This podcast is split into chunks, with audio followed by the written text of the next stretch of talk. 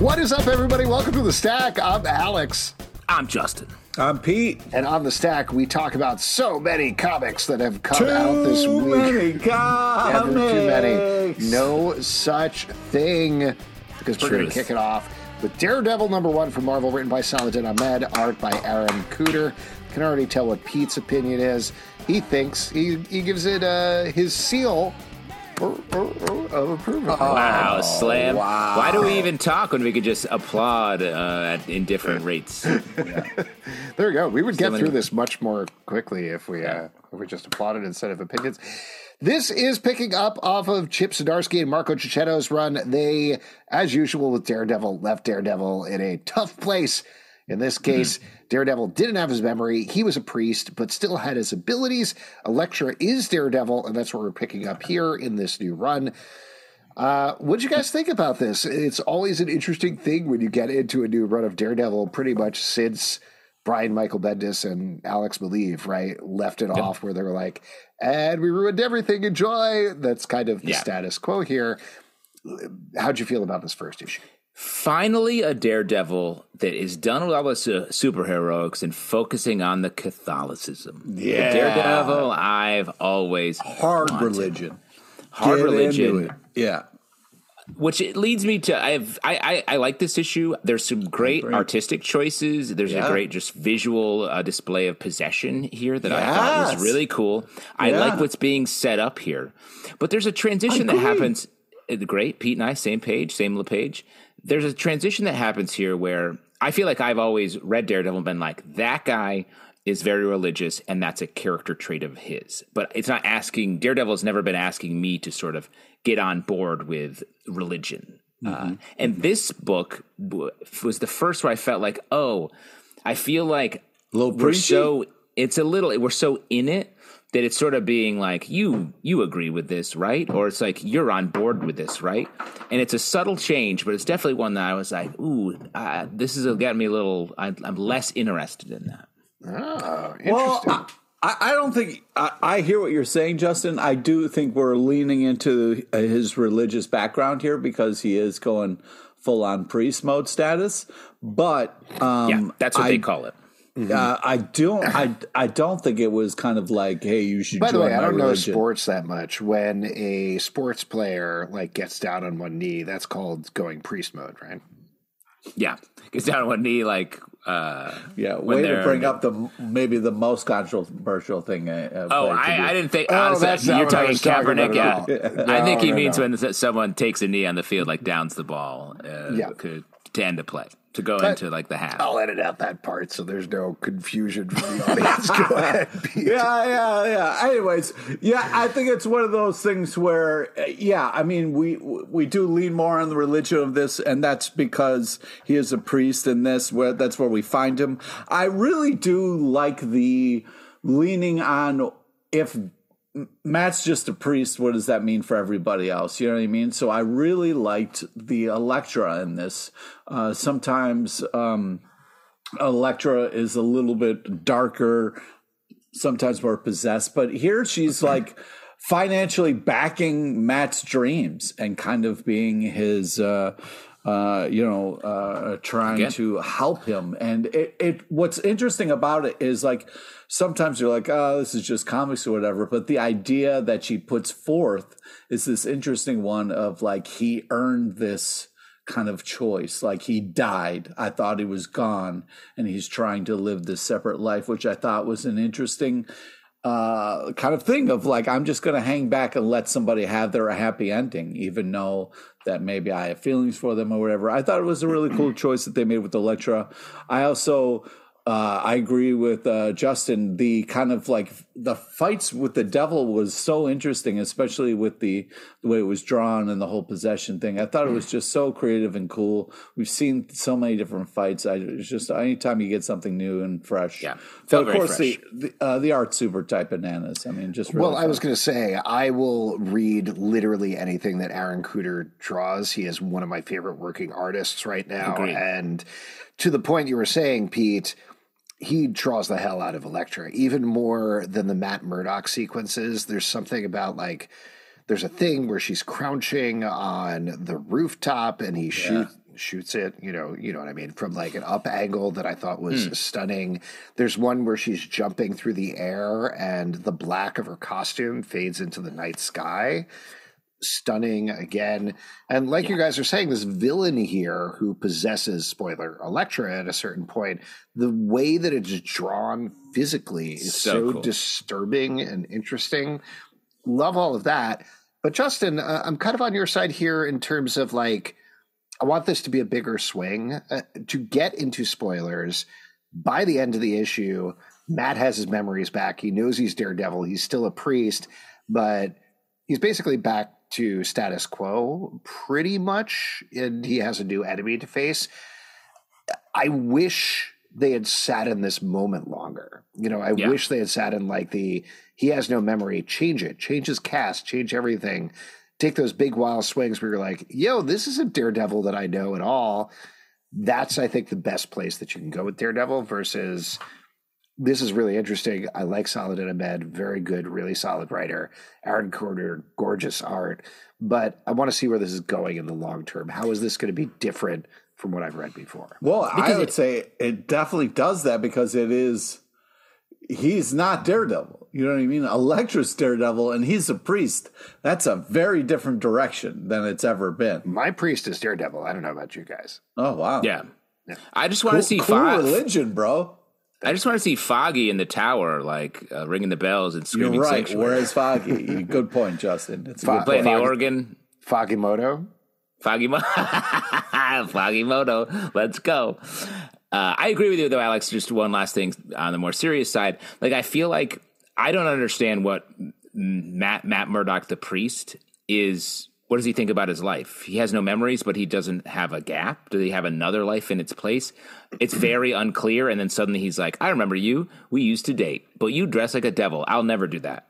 I'm doing that in three pages. And like, it, I, I don't know what prompted all these decisions because I don't really know this new character. So to have him changing so quickly is is a bit fast. Why don't we move on to another number one, Batman and Robin number one from D C Comics, written by Joshua Williamson, art by Simone DiMeo. This issue, or the idea of the series, is that Damian and Bruce move back in together, and Bruce is going to legit try to oh, be a dad son. to his dick little son. And oh, come kinda, on, dude. Is, no, it's nah. complimentary. Complimentary. Okay? No, Dick is the I other love- son. Dick yeah, is the other side. I, what'd you guys think about this one? They fight a bunch of animal creatures and some bad things happen to Batman by the end of the issue. Yeah. How'd you feel about this? I thought this was a great first issue. Really a lot of fun. Uh, I really like what they're setting up here. Crazy last panel. Um, yeah, but I like this kind of odd couple dynamic, having to live together, kind of awkwardness, and the fun that uh, kind of ensues with that. This is a fun relationship to lean into. I'm glad we're kind of putting them in one place to see what happens. So uh, I think it's uh, it's a solid first ish. Yeah, I like I like this relationship. I like that they're sort of taking it seriously. It's very much played only on the superheroic side, the the Damian Bruce relationship. So I like that they are living together. They're having to be with each other. I like the page that's Damian that's Damian's like comic book that he's working on. Yeah, uh, I thought it was really cool. The art is really interesting. It's very like neon.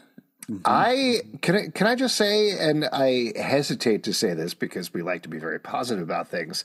I didn't like the art of this book. Get I found out of it, here with that. I found it very hard to tell what was going on at certain points. It was so Ooh. exaggerated. Ooh. The inks felt very flat to me. Um, I liked the story, but that was a real barrier for me in terms of reading this issue.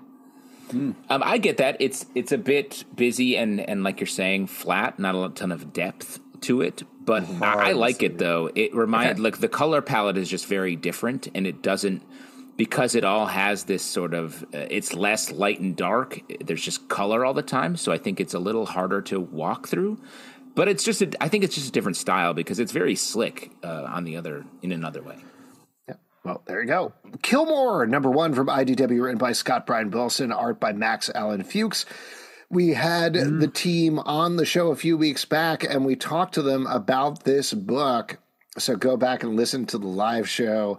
If you didn't, they answered a lot of questions about this first issue that now you can know since the issue is out there. This takes place in an unspecified time in the future in a city that has been left behind by the space industry.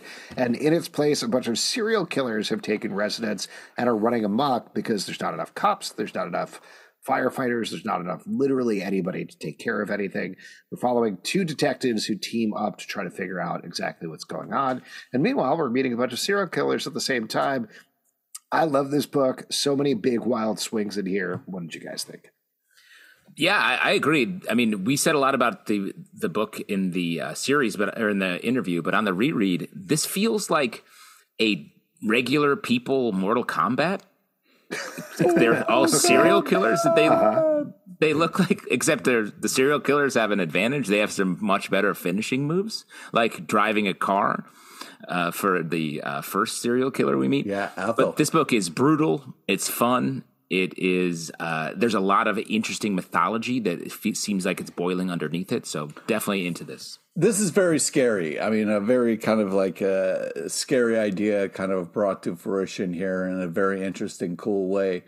It's, uh, I mean, even the guy who's just kind of like, you know, being interrogated, it's so freaky. You know, like there's the giraffe. Kind of, uh, yeah, the giraffe guy. That's so just funny. Like the that's he's not funny. No, he he's not. A ton of he's people. Not funny. The scenes are funny. The way that they describe the scenes and the way the scenes are played out, they're played for comedy, and I thought they were hilarious. He's funny. Yeah. Comedy book. Comedy no, murder. Who's yeah, your no. real quick? Uh, just who's the funniest serial killer? Pete, you go first. Oh my God. Just to, I know you have a top ten, Pete, but just no. give us a yeah, give us just your a, like I don't know, top three or something like know. that. Anyway, where's, where's uh, Dahmer on that? The art in this is really great. It's really great. And uh, yeah, this is just a, a really scary idea of like the maybe a twisted future or something of like, you know, but man, um, just a well executed idea in all the right ways. Cool. Nice. Alligator Loki, number one from Marvel, written by Alyssa Wong, art by Bob Quinn. This is collecting the digital series. So you're getting a bunch of short, silent stories, very similar to the It's Jeff issue that was released a while ago. Yeah. Except here we're getting with Alligator Loki, who is a alternate universe version of Loki. Um, Allie Loki, oh, just so adorable, so much fun. Um, yeah, I think this was great. And also we get a lot of Uh, Ali Loki uh, adventures for, you know, in, in this comic. They kind of jammed a bunch of stories in here, which is great. You get to see a lot. You get your money's worth. I mean, this is cute art uh, to perfection and kind of really played out. More, please. What a great team on this. Is this your favorite Loki, Pete?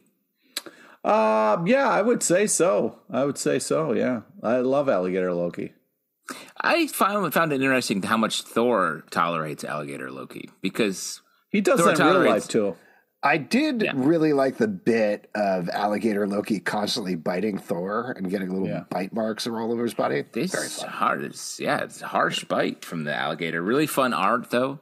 Great, uh, great strip. Great comedy, fun strip. Yeah, I also think I'll just throw out there. It's Jeff is a book that my son, my nine-year-old, was super, super into, loved because it's very easy, it's very accessible, it's very cute. And I heard or had seen online from a lot of, of retailers that they're like, hey, you need to make more of these books. They are actually yeah. bringing kids into stores. And I think that's what Alligator Loki is aimed at as well.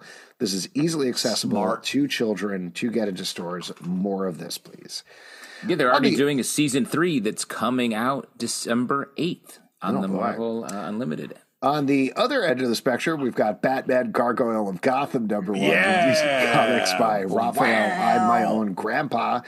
This is a... what? I don't know. Uh, Futurama reference. Don't worry about it. The okay. This is uh, a Batman mystery drawn by Rafael Grampá. So you know what you're going to... What? Oh, yeah. Well, no, I'm saying, well, like, I don't know. I thought this was like across the plate Rafael Grampá's art is awesome. And yeah. the story itself is like, yes, this is a Batman story where some dark things happen and he's solving some mysteries. And there's like a proto-Joker type character that he's going up against. And it's fine. Like, it's a good story, but it's there's nothing groundbreaking necessarily. Oh, go go, go fuck wow. yourself with wow. this. Go fuck yourself. This is a ton of fun. This is just like this kind of very artistic. I'm not saying it in a bad way. I'm saying it's a showcase for Rafael Grampá's art. Alex hates Grampá. Yeah, I do. All right. All right. First off, some serious epic covers in here. We also have this cool idea of the noir edition that's all black and white with some color splattered in for effect, which I really loved. This, I knew you would love that.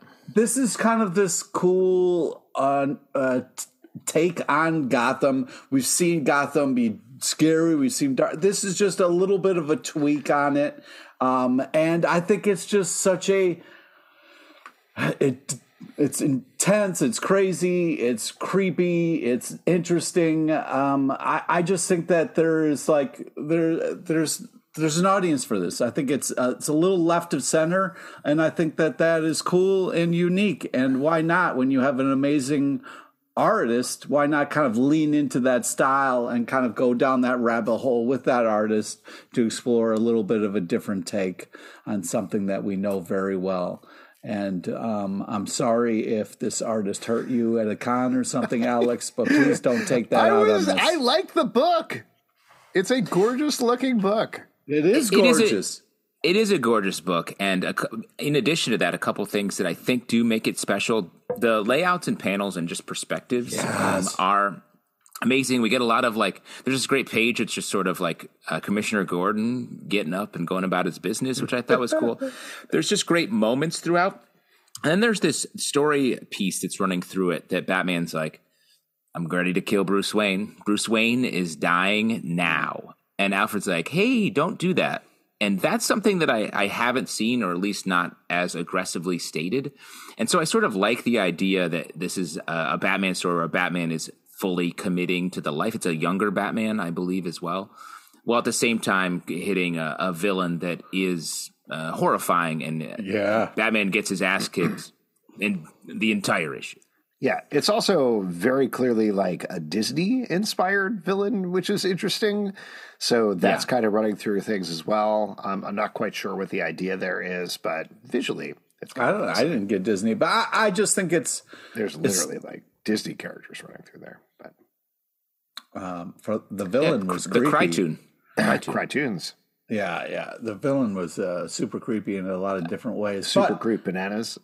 Yeah, yeah. I, I, I can't say enough cool things about. I feel this like I really threw you with this, Pete. I'm sorry. The negative fucking attitude that you're putting out there. This is the worst book I've ever read oh, in my entire life. Oh my god! What, you know, I am going to go into comic book stores. I'm going to burn this comic and I'm going to replace it with you gotta buy it first. Alligator Loki, my favorite comic. Batman was created when Joe Chill killed his parents. Pete Batman was created when Alex shit on this Batman book. And I didn't Pete even shit declared, on it. I said I liked it. You did. He declared vengeance on all Alex's beautiful everywhere. Art. Beautiful art with a fine story. From the world of right. Minor Threats, the alternates number one from Dark Horse Comics, written by Pat Oswalt, Jordan Bloom, Tim Seeley, art by Christopher Mitten, Ian Herring, and Tess Fowler. This is, as the, per the title, spinning off of the miniseries Minor Threats, which is set in a new superhero universe where villains and heroes are just kind of part of the fabric of the world. I don't know that there's necessarily like a concrete premise for this world per se, other than a tone of a little more focus on the villains as people who are just trying to do their jobs like everybody else. So what we're getting here is entirely new characters, all part of a support group. There's some stuff going on and going down that happened in the past where basically like they were part of a crossover, and during the crossover, they went to another dimension and lived entire lives there. You know how this goes if you ever read comics before. And now they're dealing with that in different ways, and potentially some of that stuff is coming back for them. I didn't know what to expect from this. I thought this was going to be like an anthology book. It's not that. It's a new miniseries, and I thought it was great. I agree. This is really cool. I like this universe. It's a a lot of uh, packed in the original series. A ton was packed into it. And this feels the same way. It reminds me a lot of Black Hammer. If you're a Black mm-hmm. Hammer fan and want sort of uh, that's coming to the end, literally, in the current arc titled The End, if you want to jump onto a, a universe in the same vein that's just starting, I think this is a good uh, comic to jump into. Yeah, this is uh, I really think it's like a tripped out adventure of a good time here. I really like this book. I mean, I could have done without the licking blood vampire slash wolf sex party that happened. But other Love than that, that other in, than that, I thought that. It was a, a doing fun, that for Halloween. Yeah. You know, hey, that's uh, what you're doing. Yeah. Pete, take off your uh, headphones for a second. Justin, we're going to have to change his birthday party. Okay. Yeah. Oh, you don't think we should do that? Plans for his birthday party. We should not the, do that. The licking, the naked licking sex party. Yeah. For Pete's right. birthday, yeah, we should. That's do what that. he. I think. I think he's gonna like it because it's. You think he's he gonna like it, it anyway? Like he, he doesn't like it because it's the in lady, the comic. Right. He doesn't like it because in the comic. If okay. in real life, he's gonna love it. He's gonna love it. Anyways, I thought this was very cool uh, and creative, no, and I'm looking forward to the next no, issue. Good. I muted. I muted his mic. Is that how that works? I muted his brain. Star Trek Picard's Academy number one from I D W, written by Sam Maggs, art by Ornella Greco. This is, per the title, going back to Picard's Academy days when he don't need nobody and he doesn't need nothing. He's just a loner who's trying to get out of Academy and get to space, and he's sparring. He's sparring with the other guy. He's number two in his class. He's not even number one. Come on. This is the Picard. Come you know, on. This is a younger Picard who's mixing it up with a bunch of young folks. Just try not to party and not have a good time. Well, it's very funny that all of the captains, basically, on all of the Star Trek T V series, who are the most like measured, like, let's just hear out the science and deal with this uh, potential conflict. They're all were like brash psychopaths when they were in the Academy. And that's true in the in, in Next Generation. Like that's uh, there's an episode where Picard got in this fight and almost died, I think, and and sort of had to protect this other person because it was a bar fight and all this and that.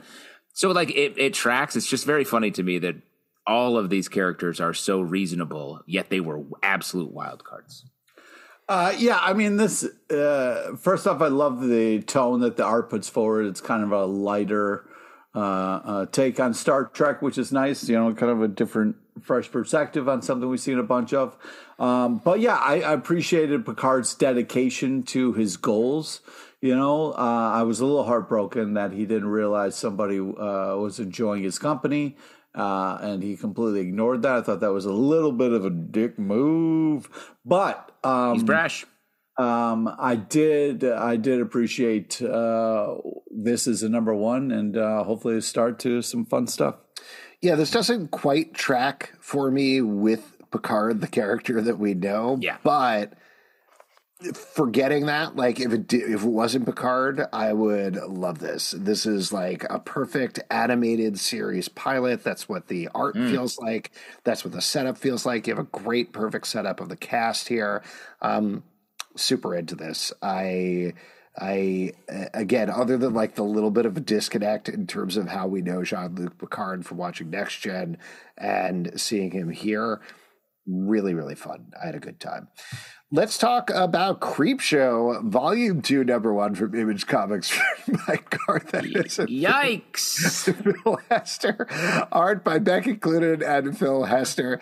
This is two stories of spooky weirdness, and that's all it is, right, guys? Yeah, no underpinning, uh, larger takes and issues to deal with here. I mean, this is the volume two, number one. So launching the book, and Garth Ennis comes out with one of the like hot, biggest, hard hitting, topical, horrifying stories uh, dealing with um, anti-abortionists and like this horrible gun situation, control. gun control, like. So it's a wild swing. It's crazy. They were like, yeah, Garth, why don't you kick this off? Uh, perfect choice. This will definitely get people. And this is not slagging off the story because I, I thought it was good. It just goes so hard the entire time. Well, just to give like a little bit of backstory here, we were in Baltimore Comic Con this past weekend, and Sunday morning when you were coming down, I woke up a little early and I was like, okay, I'll read some of the comics for the week. And the first one that I read was Creepshow at like six o'clock in the morning. And I read this and I was like, yikes. Oh like my a God. What's strong happening? Cup of coffee. Yeah. And then you first, pretty much first thing when we saw each other at the table, you're like, oh my God, I read that Creepshow thing. Read it on oh, a train. And then and then we talked to Torun Gromback, who is good friends with Garth Ennis. Yes. Garth Ennis was sharing a table, and we were like, hey, tell Garth we read this really messed up story. And she's like, oh, I know. It's really yeah, she read up. the script and was like, yo, this is crazy in the script form. um, but, like, to to be fair to it and to be clear to about it, to fair, it is, it goes hard on yeah. anti-abortionists in exactly the way that you should be going hard on them. Yeah. Like it, it digs in. It is something that like does not hold back in any way. It's not arch in the way that Garth Ennis can sometimes be, where it feels like a little removed sometimes. This is like full-fledged throws you into it. And it's also such a total disconnect with Phil Hester, who I really like, but then you get his thing who's like, ooh, it's a spooky coffin. And you're like, all right, this is, yeah, you are going for two very different things here. Though I will say the Phil Hester story ends with a corpse mom bone tongue kissing her son to death. So um, that also goes pretty hard. Yes. Yeah. Don't want to say anything about this, Pete? I think we covered it. All right. Let's move wow. on to uh, maybe my favorite issue of the week, Avengers, Incorporated, number wow. one, from Marvel, written by Al Ewing, art by Leonard Kirk. This is a title that it's not immediately obvious is spinning out of the work that Al Ewing has done both on the Ant-Man and Wasp anniversary yes. series, but it becomes abundantly clear as you're reading that that's exactly what's going on. And also, the premise of the comic isn't really revealed until the end of the year. I do want to spoil it because I think it's such a great selling point for the book. We're following the Wasp as she's investigating a weird mystery where six different criminals, superpowered criminals, have been killed in prison in locked rooms all at the same time. They don't know how it happens. She gets called in by Luke Cage to try to solve the mystery because one of them is Whirlwind, a person who has stalked her and tried to kill her most, multiple times. And as she tries to solve it, weirder things happen, like the bodies come back to life. One of them gets inhabited by the human aspect of the Vision, or seemingly so. Yeah. And so a lot of weirdness going on here, but the setup at the end is it seems like what they're going to be doing is done in one mysteries every issue while having this overarching mystery of what's going on with the bodies. And the team is the Wasp out of costume with Luke Cage, Jarvis, and this proto-Vision who is in human form, all hanging out at a bar above Avengers Tower. Love it. Like, it feels to me like the sort of big wild swings that Marvel should be taking all the time. It feels like it's not as hardcore, but it feels to me a little bit like the Human Target book out of D C, mm. same sort of like sixties swagger to it. If that's what they're going for, I am one hundred percent on board. And then after that, there is an epilogue with a huge reveal, huge, yeah. like Death. enormous reveal of a character who is coming back that changes everything. So uh, again, I love this book. Pick it up. Uh, I didn't know what to expect from the title, but I was one hundred percent sold by the end. I agree with you. This was a, f- a fun read. I love the idea of this book. I definitely want to ha- have this type of comic all across both Marvel and D C, of just like interesting one-off stories with an overarching uh, mystery. One thing that's made me think is like Luke Cage's Mare. Where's that book? Where's the Mark right? Russell written Luke Cage as Mare book that's like comedy, but also like dealing with some real issues, political issues? I would love that. Let's go.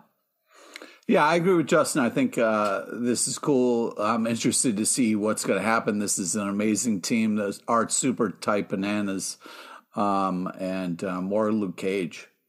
Yeah, totally agree with that. I love Luke Cage as a mayor. That is such a great position for him. More of that. Great idea.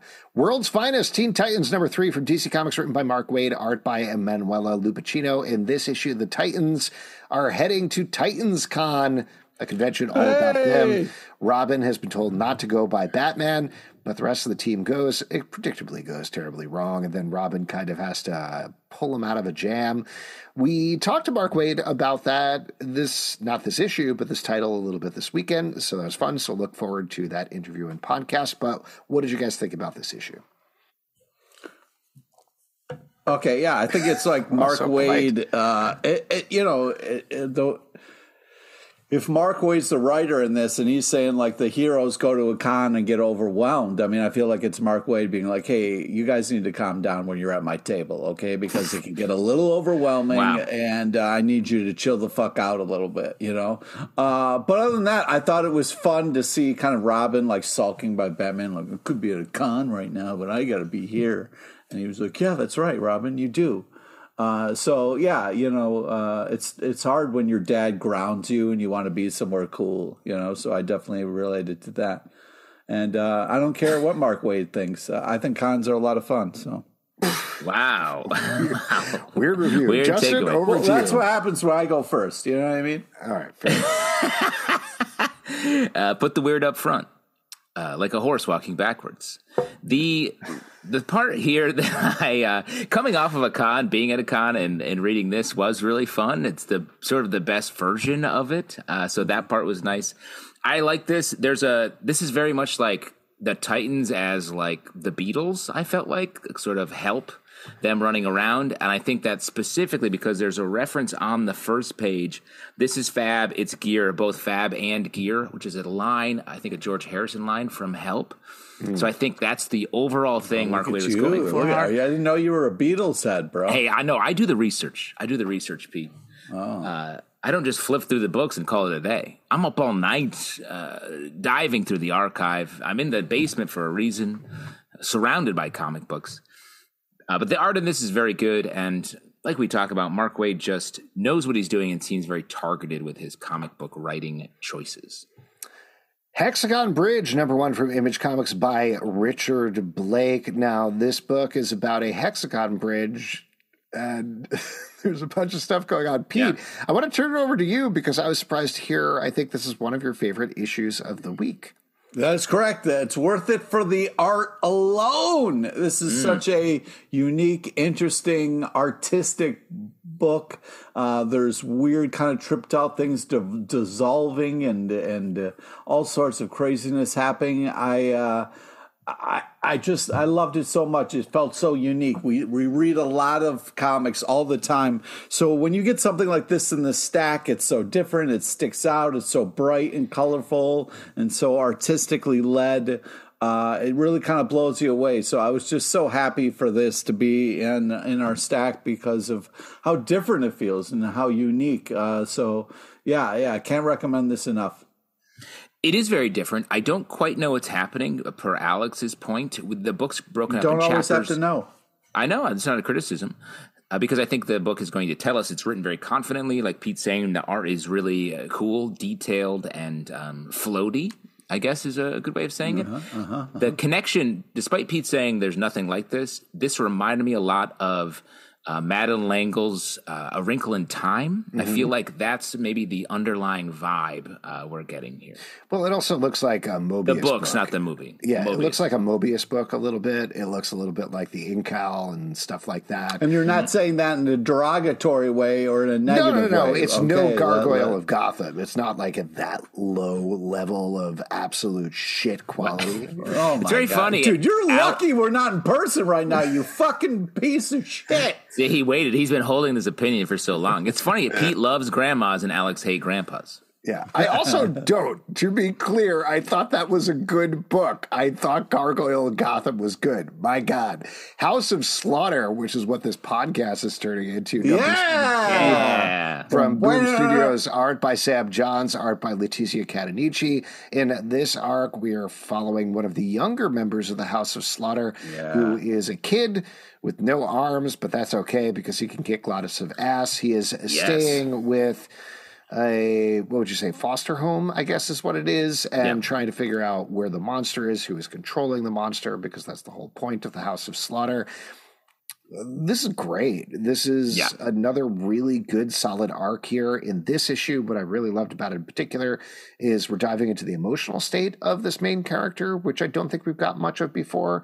And I thought that was really, really well done and got me very involved in the story. Yeah, yeah. Plus the art, super tight bananas, and it's just so creative and, and cool. I mean, you, you take something that's normally such a fun kind of toy. They have this kind of like cutout of, you know, kind of like one person, and then you kind of string it open, and it's all these uh, kind of uh, people holding hands, and they make it evil and creepy in this paper dolls. Which, yeah, the paper dolls. So like.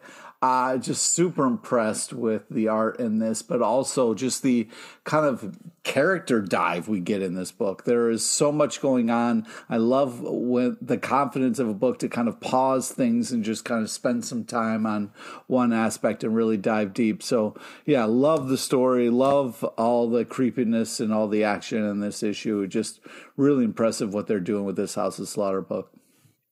Great kids being kids mixed with kids being monster murderers. Uh, that's yeah. a great combination.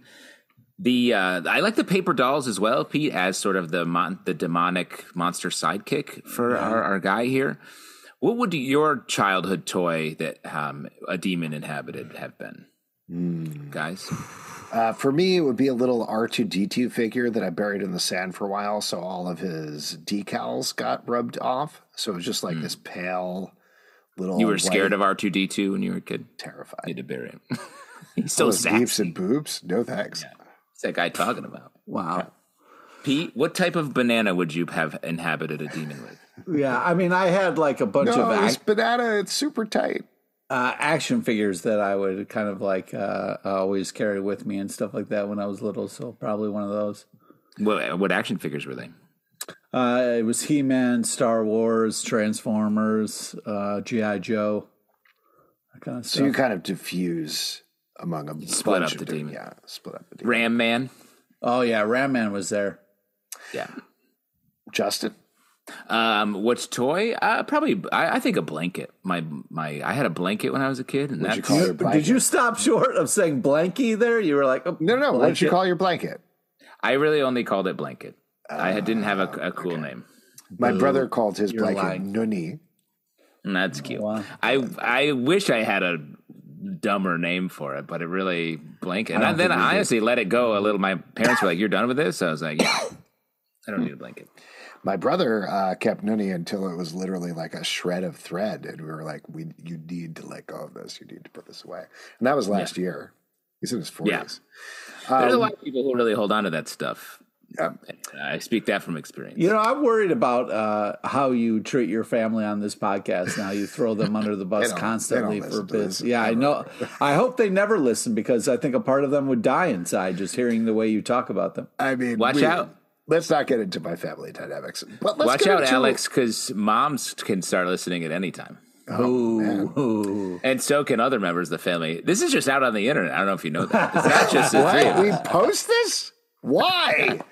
Werewolf by Night number one from Marvel, written by Derek Landy, art by Fran Galan. If you love the Werewolf by Night special on Disney Plus, if you love the relationship between Werewolf by Night and Alison Bledstone, get ready, because a year later, here's this comic. Hey, come on, dude. Alex slamming I mean, the release still schedule. Still streaming. It's not like it's I know. Just I'm sorry. Away. This is a weird week for Marvel, because they're like, did you like Werewolf by Night last year? Here's this. Did you like Alligator Loki two years ago? Guess what? Now we have a comic. It takes a while also, to make comics, Also, they released Star Wars Obi Kenobi, Obi-Wan Kenobi, the direct adaptation of Obi-Wan Kenobi, which, again, a year ago at this point. I mean, that is weird. I agree with you. That's all. But this comic... You know it's you know it's not fun? You shitting on the thing we're trying to hold up and talk about, and and it'd be like, your oh, comics that, are great. And that's a fair critique. Fucking bullshit. Yeah, but it's not... It, he's not saying that. It is weird that this... Because this book, content-wise, is very much... It's not the mm-hmm. same story as the Werewolf by Night special, but it's right next door to it. And it's good. But this is the kind of thing I think we talk about a lot. If Marvel and D C want to really get readers in who are watching their shows, I would put this out the week after, or one hundred percent like a little Same bit week. after. Same yeah. week. The the numbers so that, have are probably not there. Otherwise, they would be doing it. Well, no, to put I it out now I, is it seems like what's this may be a uh, this is a good book, I think, mm-hmm. but it's just it's not in support of anything, and there's no this, the time is so far away, it doesn't really make a ton. Yeah, it's the sort of thing. What I'm saying is that if you watched Werewolf by Night on Disney Plus and you loved it and went to the store and you're like, hey, you got any Werewolf by Night things? They're like, sure, man, we got the stuff from the seventies that seems totally unrelated and still good, mind you.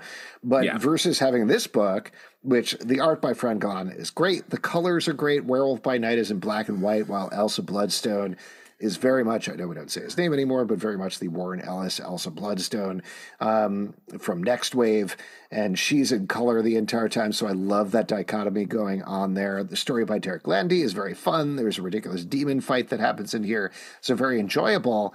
But anybody, even if there were like five people who watched Werewolf by Night on Disney Plus were like, I'd like to read a comic about this, they're not coming back a year later to check out that thing. That is not happening. And I think I would chalk that up to, I don't think that's Marvel's fault. I think that's probably Disney's fault in terms of not caring about or coordinating with Marvel at all. And this stuff right. would be my guess. Well, whatever. We got a cool book, and I think that, uh, you know, I love the – I'm a sucker for the will they, won't they, and I think they do a great job of that. I also think the art style is really fun, like you were talking about with the black and white versus color. Really great character designs. Love the King of Wolves and Bloodstone here. Uh, I, I think the, the art tone makes it a little bit lighter, whereas the show is definitely like a very kind of old school kind of horror noir. Yeah. So I thought this was a, a kind of a lighter, funner take. Uh, so, yeah, I, I enjoyed it, and I wasn't mad about uh, years of scheduling or any other thing. I'm go. mad. I'm mad as hell, and I'm not going to take it anymore. Wow. But I this is a good book with good art. Yeah, I can't believe they got Pete, a person who would read comics anyway. Superman Lost, number six from D C Comics, written by Priest, art by Carlo Pagulin. This is continuing the story of Superman was gone for, at this point, I think twenty years? Something so like that. long. That's oh, crazy. my God. Uh, he yeah. has been on this planet called Newark that he named, and he met a Green Lantern who he's hanging out with, and it seems like they have some sort of flirtation thing going on, potentially. Yeah. And uh, yeah, it's all building to a crescendo where he uh, wants to leave this planet because he wants to get home, but can't leave them because he can't let them die. And they are in a very similar situation to Krypton. We're also getting little scenes of a completely traumatized Superman back at home talking to Batman, among other things. Um, this.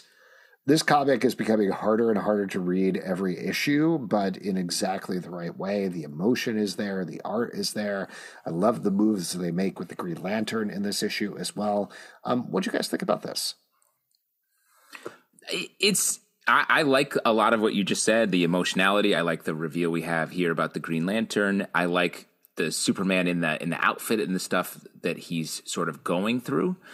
But the... the The world is so complicated. Like, it's called Newark. There's all these people. I, I, I want Superman to be more lost. I want him to just be like a little bit more lost rather than like embroiled in the politics of this planet that I feel like he's going to leave and never come back to, or he'll come back and save them. But it's not like this planet is a big future story. So it feels, I, I wish we were focusing more on Superman being adrift, being caught up in different one-off adventures, a bit more like the Tom King Supergirl series, mm-hmm. but with Superman and feeling all the same emotionality that you're talking about, Alex, but just a little more out there.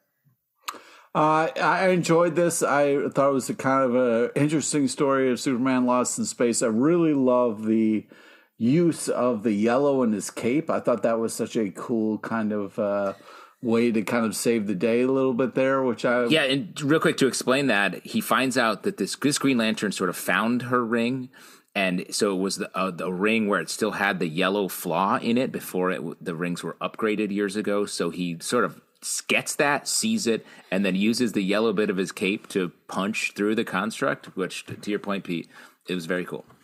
Yeah, it was great. And then also, like... um I, I thought it was unbelievable last panel. Really kind of uh, crazy, kind of grabby at the end there.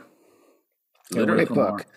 Coda number one from Boob Studios, written by Simon Spurrier, art by Mateus Bergara. This is a wild fantasy world where a lot of things are going on. I love the art in this book, but what did you guys think about the story? Yeah, I thought this was like a crazy issue. Uh, just all this kind of like uh, gods uh, stuff and, uh, and and like showing up and dying and then like stepping on them like a bug. The unicorn stuff was absolutely uh, amazing and so kind of like badass in such an unexpected, cool way. Yeah, I was really kind of impressed with the overall creativity that was going on in this and the kind of different takes of stuff. Um, yeah, a lot going on, but man, yeah, I loved it. I'm really looking forward to more. I felt like this was a really strong first issue. There's some underlying emotional connection between the two main characters, I think, who are in a relationship but are maybe drifting apart. They remind me a bit of Saga in a good way. And then otherwise, this book could have could be taking place on the fringes of Adventure Time in the Land of Ooh. I feel like it is like a little bit more grown-up version of that, where a bunch of nonsense happens, but it's played for fun, and the characters are just like, hey, can I just figure this one thing out? Let me get my unicorn back. Something we all wish we had, right, guys? Oh, yeah. Badass unicorn, yeah. Venom number twenty-five from Marvel, written by Al Ewing, art by Sergio Davila and Sean Parsons and Ken Lashley, Kafu and Julius Ota. In this issue, Doctor Doom and Eddie Brock are punching the crap out of each other throughout classic time. Pals. Doc Doom, Vendog, hanging and banging. I mean, hanging and is, banging. Th- I don't know if I'd say that. They are. This is tying into some big continuity stuff that's been going on with Venom, who doesn't have, excuse me, Eddie Brock, who doesn't have the Venom suit anymore. He has a different suit. Venom is still kind of there in other capacities. There's this whole King in Black stuff going on. So that part, if you haven't been following along, is kind of a deep dive, but it sort of doesn't matter because at its base, it's Venom and Doctor Doom fighting over a time platform throughout various time periods, which is very fun. It is fun, and I like this. You know, I, I buy into the Venom stuff about, you know, half the time. When it gets too goopy and a little too, like, self-serious about the mythology, it loses me a little. But this feels like it's right in the sweet spot, dealing with that, but also eating some brains. There's a great section where Eddie's talking to a, a, Pe- a younger Peter Parker. He's like, hey, man, I've tasted brains. It's fucked up. And I thought that was really funny. The there's some uh, uh, references here to, I think, uh, Slaughterhouse Five by Kurt Vonnegut early on. There's a Rosebud Two reference. So there's yeah, some larger cool literature being referenced in a fun way.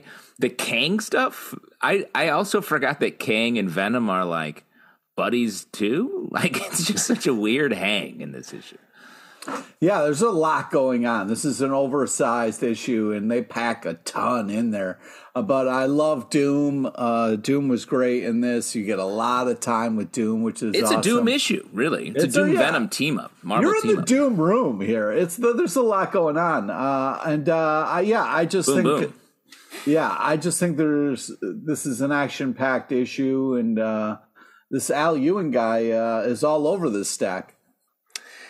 Yeah. You know, what I would say about it is one of my favorite shows of all time is H B O's The Leftovers. It ended mm-hmm. far too soon, but the cast was incredible, particularly Carrie Coon, who you can find right here in the Doom Room. Wow. Let's move on to Danger Street, wow. number nine from D C Comics, written by Tom King, art by wow. Jorge you really Fortes. Got me with that one. uh, Jorge Fortes. Uh, now, I have been pretty down on the series. I know, Pete, you've really been enjoying Doctor Fate's helmet yelling at people, and yeah! we've gone back and forth about a bunch of stuff. Um, in this issue, the entire issue is taken up with Guardian and uh, Manhunter fighting on a rooftop.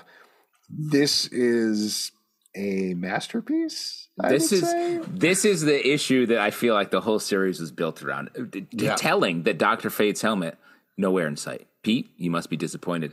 But this well, is just... I a- thought I was going to be because I was like, hell yeah, Danger Street, let's go. And then I was let's like... Let's talk what? helmet. What? And then, but then after I was reading it, I was like, this is epic. I mean, this is the award issue, the award-winning issue of this series. Like, this is the one. It's just a great verbal sparring between two sort of random characters, if I may. Like, they're not, How I don't know if these you. two, these, this isn't everyone's favorite Manhunter. The Guardian, this isn't like, wow, that's the Guardian I go to bat for. So, like, it really feels like because they're just sort of regular heroes slash villains, that, that falls away, and it's about the nature of fights. Than it, in, in any capacity, and domination, what it means to win, how these people sort of fall in love with their verbal fight as opposed and don't really want to kill each other, even though uh, well, I won't spoil what happens, but it's great. It was just this is just like you said, Alex, a masterpiece top to bottom. Oh, yeah, I mean the the chess that is pl- uh, happening here is there's many levels to it, and it's really impressive. Uh, what's going on and uh, how they kind of uh, kept it all going. I, yeah, I just uh, once there's a lot of moments in here where like, okay, well, this is probably nope. Oh, oh wow, okay, yeah. It just uh, the twists and turns, and uh, yeah, I just uh, was blown away, super impressed. You gotta fucking check this fucking thing out, man. I mean, what this is what's running through my head whenever we podcast. Hmm.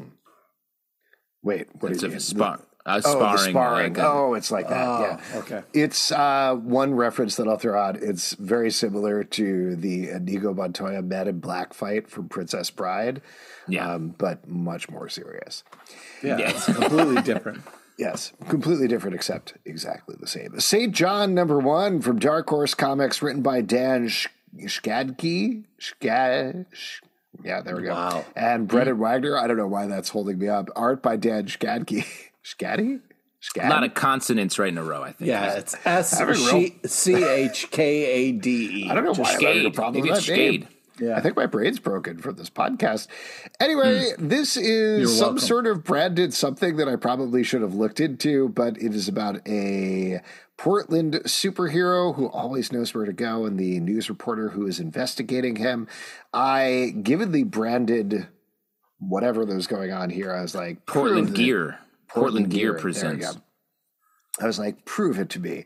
And then they proved it to me. I really like this book. They did. They did. Yeah, they, they won us over. It. Yeah, I, I really thought this was a fun ish. I love the art style. It kind of brought a levity to it. I like the kind of superhero back and forth with this reporter.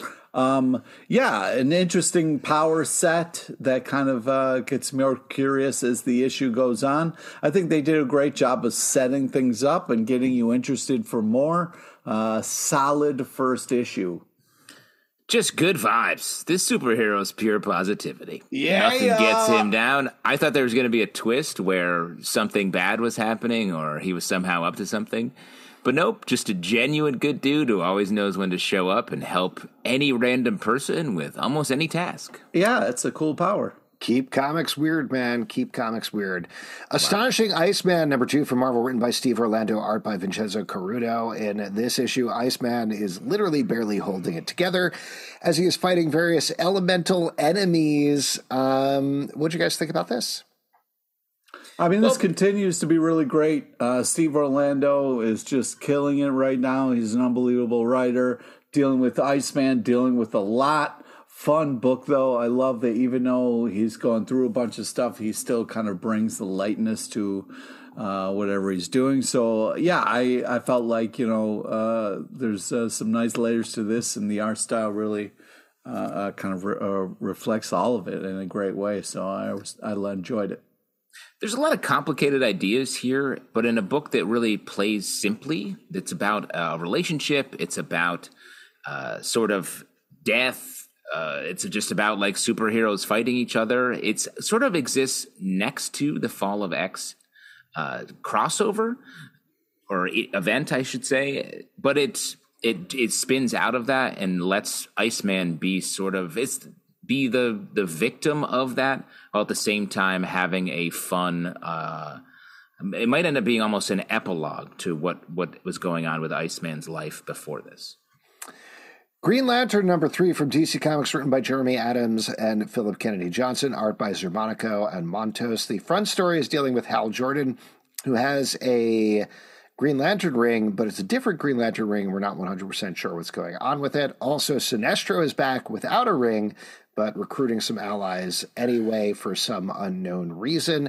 And the backup story is all about John Stewart, or at least an alternate universe version of John Stewart leading into our version of John Stewart that is itself going to lead into the Green Lantern War Journal series that is going to be coming up very soon.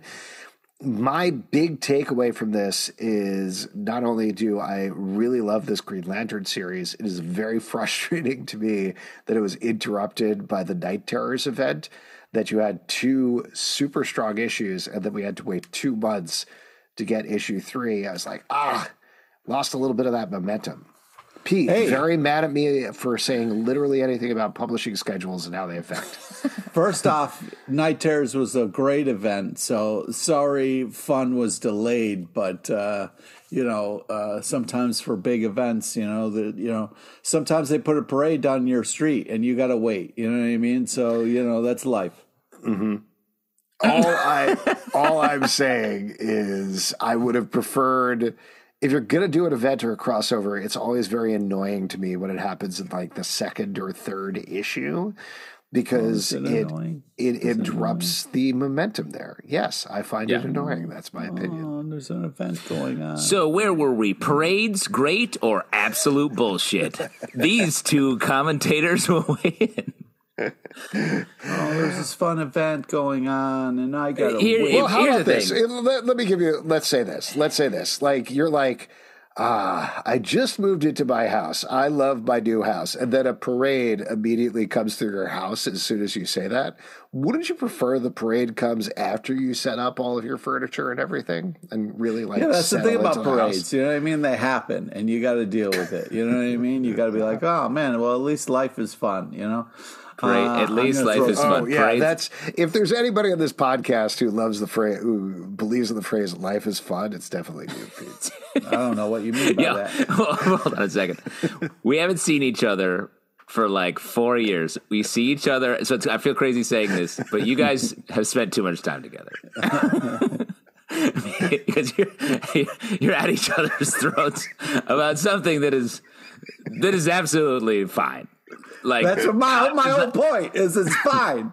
Yeah, but you're yelling at him also in a way where I'm like, it's also fine on your end to be like, yeah, it was annoying that this other thing happened in the middle. Something you've been annoyed at in your life constantly. That's true. Sure.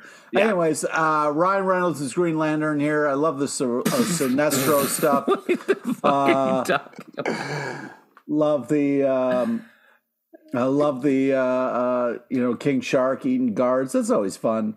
Uh, the human juice is a great line as well. He's a um, bad guy. Yeah. Uh, yeah, I just uh, I think this was a great looking book and uh, really a fun issue. It's hard to reinvent Green, Hal, Hal Jordan, Green Lantern, and Sinestro. But this book's doing it from another angle. Like, I like the way it's being played a lot through Carol and sort of the way Hal is like, ah, I wish I was still with you. And she's like, it's not happening. And but he's still around her. They're still like sort of working together. They're still dealing with the issues they had when they were uh, more closely tied. So that's really interesting. And then this with the Sinestro of it all, I feel like he's been sort of slowly walking toward Hal in these first two. And then we had this fucking parade in the middle. And then now this third issue. And it's great. The last page of this issue, of that the front story, was really cool. And the backstory, we talked to Philip Kennedy Johnson at Baltimore Comic Con, the con that broke up Alex and Pete famously.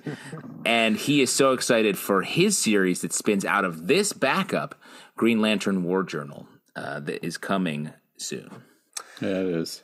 I Hate Fairyland, number nine from Image Comics, written by Scotty Young, art by Brett Bean, picking up on the cliffhanger of the last issue where it certainly looked like Gert got fried by Duncan's dragonfire.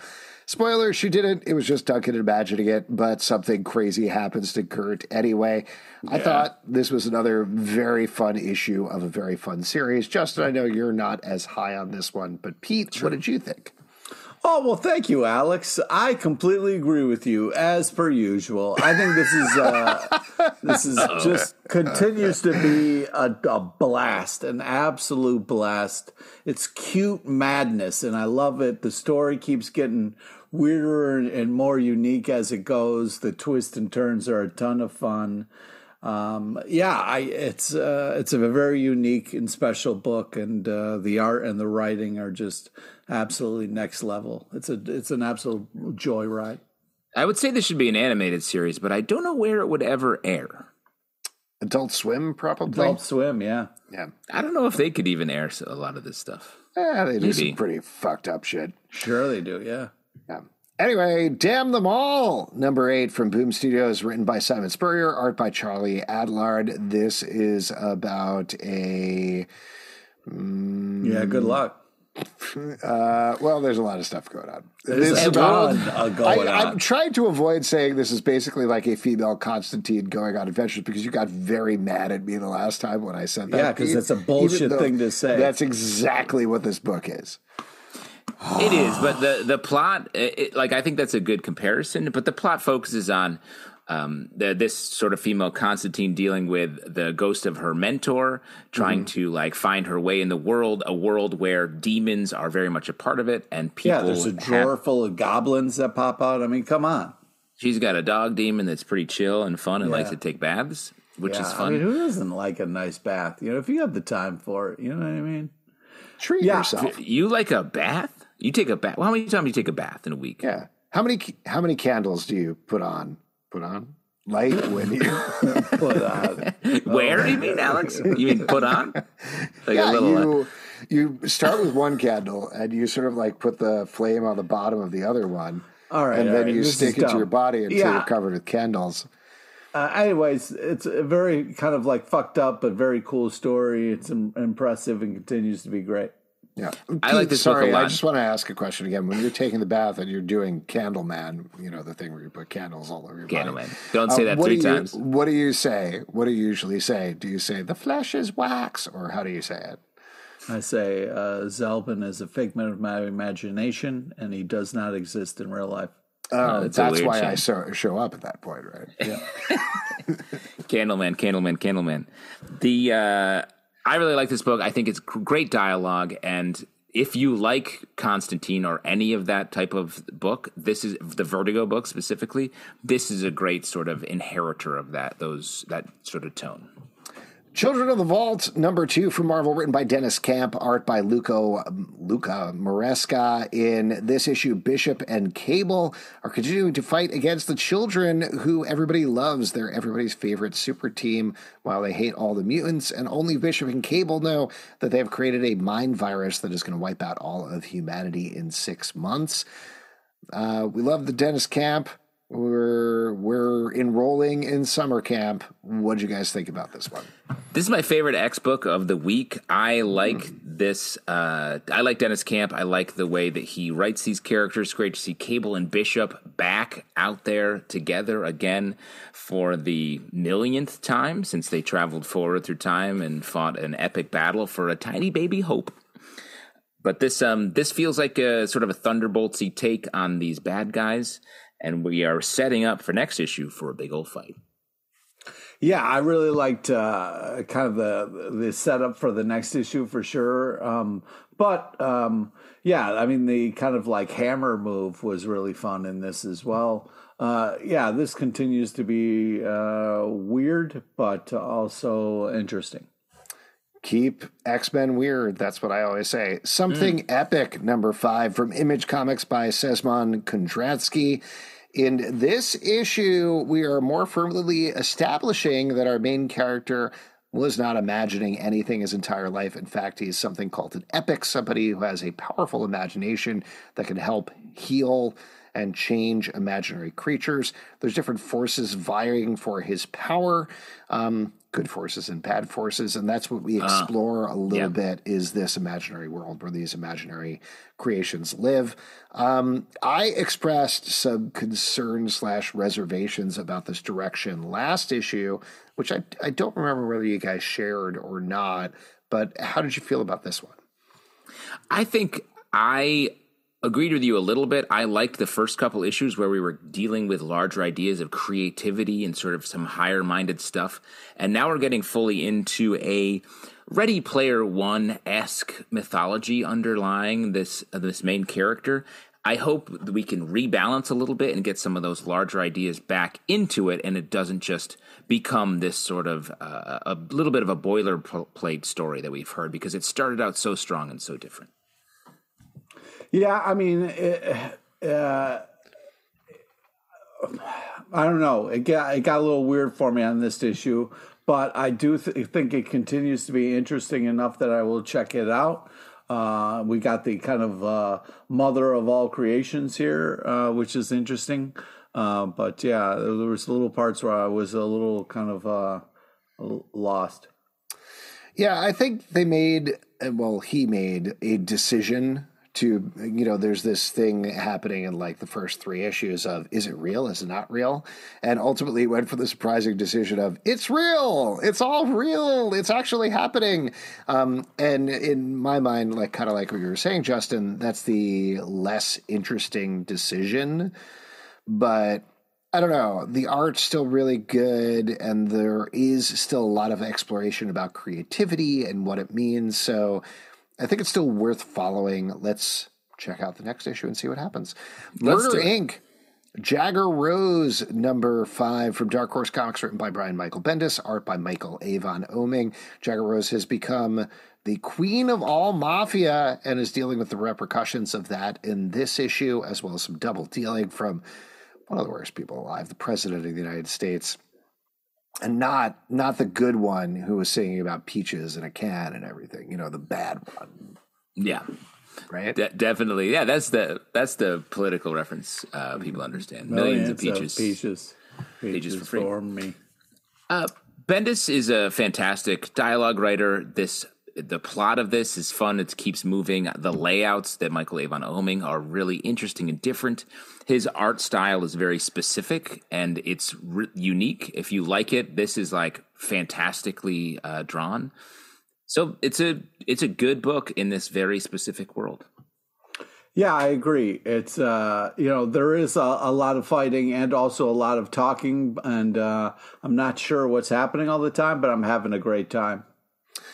X-Men Red, number fifteen from Marvel, written by Al Ewing. Once again, art by Yildiray Sinar. In this issue, we're continuing the story of the Araco Civil War as Storm is leading the fight to stop Genesis, a k a. Lady Apocalypse, from taking over the planet.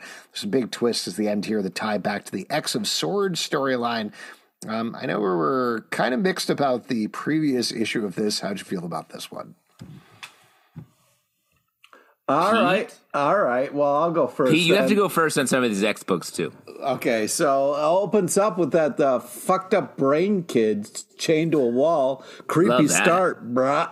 Uh, amazing bruh. Giant monster. Great uh, design of that, and then Storm throws a water dagger through its fucking brain, and you see through its mouth, which is just totally insane. Um, uh.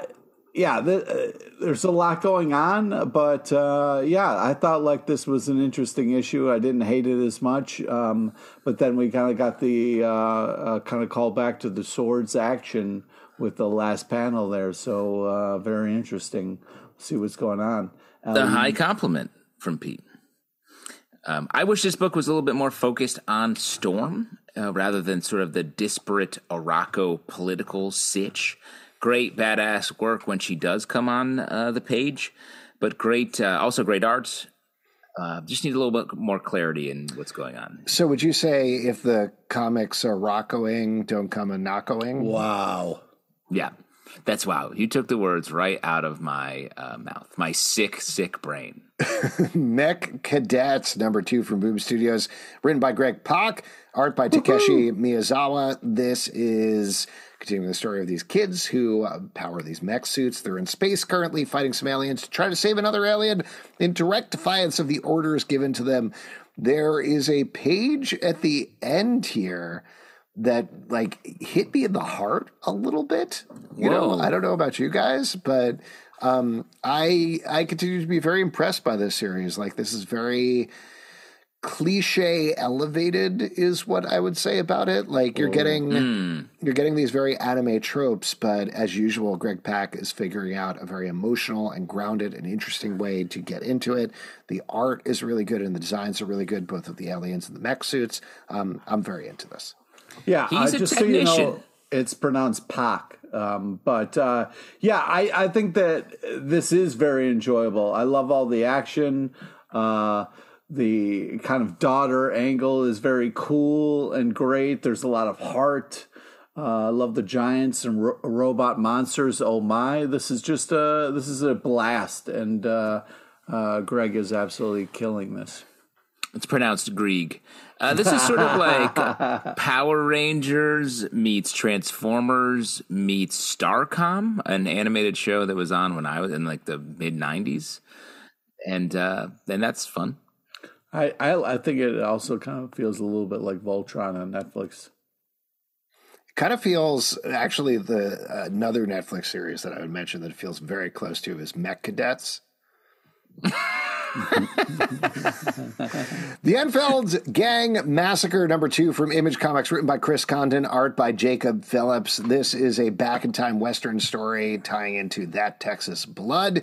And in this issue, it is an absolute goddamn massacre as the law in town comes directly for the Enfeld gang, who, in this case, is probably blameless for the murder that they are being accused of, but it is a bloody mess in terms of what goes down here as things escalate extremely quickly. Um, Justin, I want to turn it for you. I know this is one of your favorite issues of the week. I love this book. It's great. Just Western gunfight happening, uh, happening through the whole thing. It's based on actual events in real history. That makes it more tragic and gives it a little bit extra dimension. The art is fantastic. That Texas Blood is one of my favorite books. This, uh, by the same team, is really extending just their work into another era. Uh, give me more. Give me more.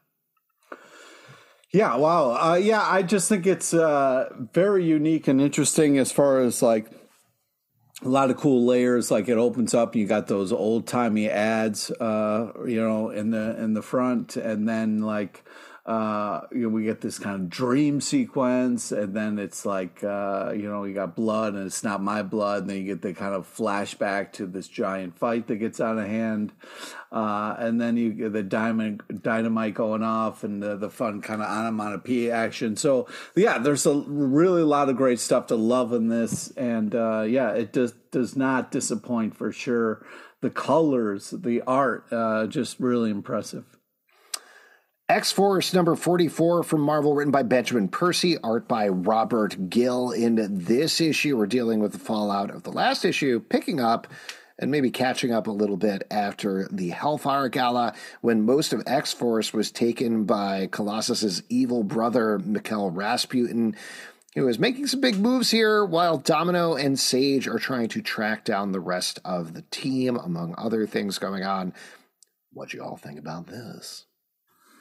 What'd you all think about this? Yeah, you'll make me go first. You, you, no, no, I, I'll go first here. I, okay, I like this book uh, as well. Oh. This was probably my uh, second favorite uh, book of the of the X, the X book of the oh, week. Okay, all right. It's uh, back, it's sort of like...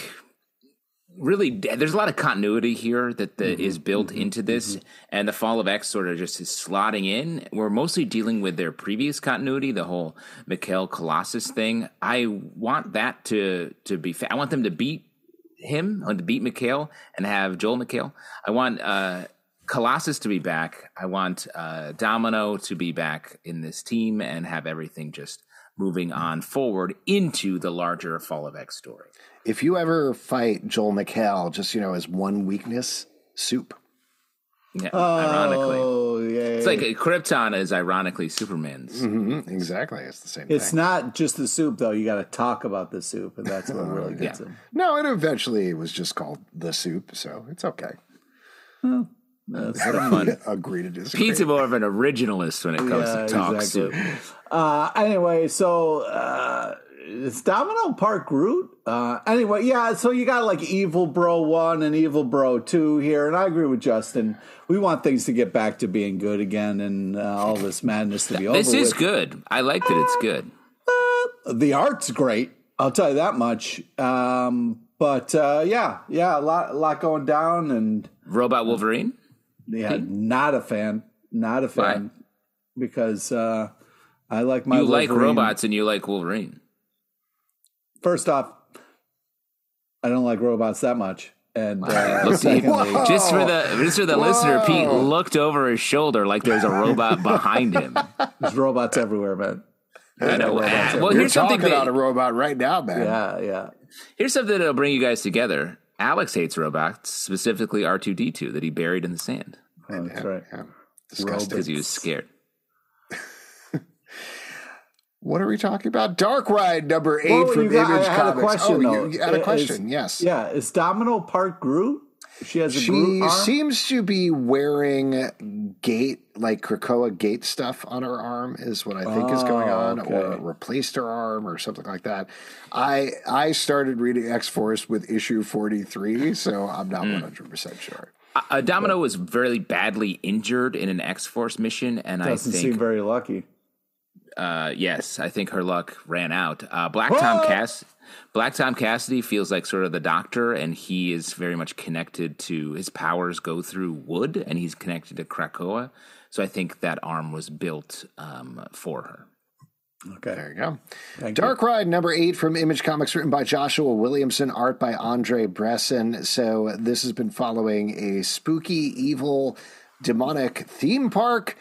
And the sons of the founder, son and daughter of the founder of the theme park, we've been plumbing through the mysteries, as the son in particular has been teaming up with a woman whose brother disappeared and we know was sacrificed to the demons of the theme park. Um, I, I I think it's been a while since the last issue of this. So when mm. we get in here and the two main characters are fighting a horde of demons based on the main character, they're like, oh my God, we got to take care of these demons. I felt like I missed something because I feel like the first seven issues, they're like, what's going on in this spooky theme park? What's happening? This seems supernatural, potentially, and strange. And this issue, like, ah, shit, there's thirty of them. We have to kill them. And yeah. it just escalated, not to say the same thing again, but, like, it escalated so quickly in this issue to the point where everybody is like, not, is there something crazy here? But there is something crazy. And well, we need- the... When the crazy starts attacking you, you know what I mean? Mm-hmm. Like jumping through the walls and stuff. Well, but it's it not even like clear. The costume characters. It's like ghosts of the costume characters are attacking them, and they know that it's going to kill his wife and all of these other things. So well, I, I, I, I don't think, mind it. It's just like it was a big leap. It's in issue eight, bro. You know what I mean? Like we've been building this for seven years. Yes. But to me, that's a little bit the the point of what Alex is saying. The the comic has been very much saying, like, is this real or is this just, like, these people are crazy and, like, this is, like, a cult situation and they worship this, like, demon mascot. And then an issue, issue they sort of very aggressively put their foot down, like, no, this is a bunch of demons and they're coming for you right now. So it is a, a swing, a big pendulum swing in one direction.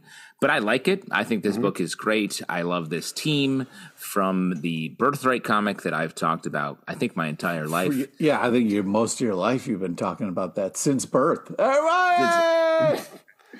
Right?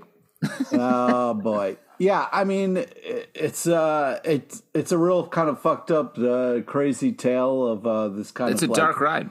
It's a dark ride. It's a dark ride, you know, and, uh, you know, people who go to Disneyland a lot, you got to worry about them. You know what I mean? Like, are they yeah. a part of a cult? Like, can they stop at any time they want? Disney adults they, don't trust a single one. They can't. You, can't ever fought a, you ever fought a ghost, Goofy? That fucker's tricky. Yeah. You know, here's what I don't get is, like, Ghost Goofy is a ghost dog and Ghost Pluto is also a ghost dog. But Ghost Pluto is Ghost Mickey's pet, while Ghost Goofy is Ghost Mickey's friend. It's very confusing. Anyways. That's a great. That's a great question. I'm all over as they're all eating you next time you're at Disney. Yeah, that's what I I'd do. Say, I like do that. Think uh, Dark Ride continues to be fucked up, and but also enjoyable. So here's uh, one dark ride you're gonna want to take. There we go. Yep. Incredible Hulk number four from Marvel, written by Philip Kennedy Johnson, art by Travel Foreman. Speaking of traveling places, Travel Foreman. This is a horror book where the Hulk is dealing with some horror stuff. I think I've run out of steam at this point. You guys take it away. No. Oh, wow. Alex. You got your full of steam. I always say. Uh, uh, this, you always so, called me your little teapot. Yeah, I'm exactly. full of steam. Uh, you're you're shorter than I thought uh, and stout. All right. Uh, well, you too, don't like that, far. Is it? Too steam, far. Uh, from our Baltimore Comic Con. Alex is shrinking. Uh, so there's a this is a two issue uh, back to back issues of Pete Travel. Thought Foreman. I was taller. I just want to say for the record, Pete thought I was taller. Yeah, he felt oh, taller you, you, because I'm not looking at you at screen. I saw you in real life. And uh, you think Pete yeah. also didn't get shorter? Like, of course. I didn't. Did I get Our, shorter? No. Oh, okay. You guys are your bones are getting more dense as you get older. I don't know. Anyways, you, Incredible Hulk number your four guys is are amazing. It's an amazing issue. I'm the okay? baby of this this podcast. I'm the young one. Yeah. Let me Nobody explain cares. how it works. Let me explain how it works, baby. Explain it to me. Can we I'm talk about baby. this amazing issue? Philip Kennedy yeah. Johnson's killing this book. It's unbelievable what he's doing here. Uh, agreed. Uh, what I was saying is um, this issue and the next one are Phil and Artist Travel Foreman, which I think is a fun in this man thing two issue arc. It looks like, uh, which is fun. Man thing, great horror uh, foil to have here. We get man thing like. ripping the Hulk to shreds, basically, well, lighting him on fire. And then a second later, he's like, hey, I was just sort of wanted to talk to you about um, the Nexus where I live is in real trouble, buddy. Uh, so I thought that was fun. I like the relationship between um, Bruce and um, his sort of traveling sidekick who has problems of her own. We talked to Philip Kennedy Johnson at Baltimore Comic Con, and he, he's got a lot of great things coming up in this book. Yeah. Uh, first off, super tight bananas art here. I love this whole thing of like man thing kind of like uh, absorbing Banner and then him turning, uh, spoilers, but turning into the Hulk and exploding kind of out of man thing here. Just crazy uh, panels. Love the action. Um, yeah, I think that this is kind of horror, but also Hulk in a way that's very interesting and unique. And uh, yeah, I'm having a blast with this. It's really uh, super scary type bananas. Last but not least, The Call, number two from Image Comics, written by Kelly Thompson, art by Mattea de Luis. This is following a bunch of kids who discover a portal to another world. Got in flashes of a bunch of other things in the first issue, including something that happens that leads some horrific kaiju-style monsters seemingly coming out of that portal at some point. But here we're catching up with them as they decide to go into the portal. They start to explore this world as they look for one of their members' missing brother. Um, there's also an implication that potentially some other folks are missing as well. This... Uh, the first issue was one of my favorite first issues I've read in a really long time. So I was a little nervous about this one, but I really think it holds up. This is a perfect beginning to a fantasy, supernatural, inflected teen movie. We get to know a lot more about the characters, a little more about the world. There's some more weird mysteries. And the art is stunningly detailed. Really great art, yeah. Uh, I continue to be really impressed by this title. You travel to a, a strange world. You don't know if you're going to get out. How long does it take till you're having sex on the ground? Yeah, like exactly. The characters in this book. Got like two minutes. Yeah, yeah, it happens pretty fast here. Yeah, uh, I was kind of like, there's a way too much going on, and also like, would you follow a kind of weird looking cat that then turns into a furry? Like, I, I don't know if I would. You know what I mean? I might go the opposite direction. I would a. start having sex as I'm going through the portal, and B, I'd be like, hey, furries. Portal sex. Furries. Portal Any furries here, I want right. to follow you wherever. So that's my and, Pete, and you're a cat be, guy. You'd follow the cat. Just to be clear, we're not talking about Crawl two. This isn't the sequel to Crawl. This is Call. So, uh, you know, some, I don't want to, uh, anybody. There is, weirdly, there's a glaive in the book, though, which is interesting. Mm. It's a great clarification, Pete. Thank you, uh, editor Peter LePage. Editor LePage. Uh, but this art, the art in this book is fantastic, and I'm really engaged by this story as well. Uh, it has uh, you know, young people traveling to a strange world. It's a little less, it's a little more fantastical than like Stranger Things, and a little more like the kids are a little older. So that's, that's great because the relationships are a little more complicated. Yeah. Kelly Thompson is an amazing writer, and this continues to be really an impressive book. And that is it for The Stack. If you'd like to support this podcast Woo-hoo! and all the podcasts we do, patreon.com slash comic book club. Also, we do a live show every Tuesday night at seven p.m. to Facebook and YouTube. Come hang out. We would love to chat with you about comics. Apple, Spotify, um, Android, or the app of your choice to subscribe, listen, and follow the show at Comic Book Live on Twitter slash X, Comic Book Club Live on TikTok and Instagram, comic book club live dot com for this podcast and many more. Until next time, we'll see you at the Comic Book Club. Uh, is that you're nice. doing that for all I, of it? No, I, I'll tell you what. I thought about it this weekend over at Baltimore like, Comic Con. Why don't and I, I do like, this? Why have I not been saying this for sixteen freaking years? Well, see, the thing is, is, I like the way you were doing it before because it would be cool to run into somebody at a comic book shop. You know? Yeah, but we're Comic Book Club. Yeah, yeah, we're we're yeah, the that club. That part's super clear. I don't think anybody just, is listening going, what is the name of this? And, and just to be clear, you guys can't bump into each other anywhere for like six months.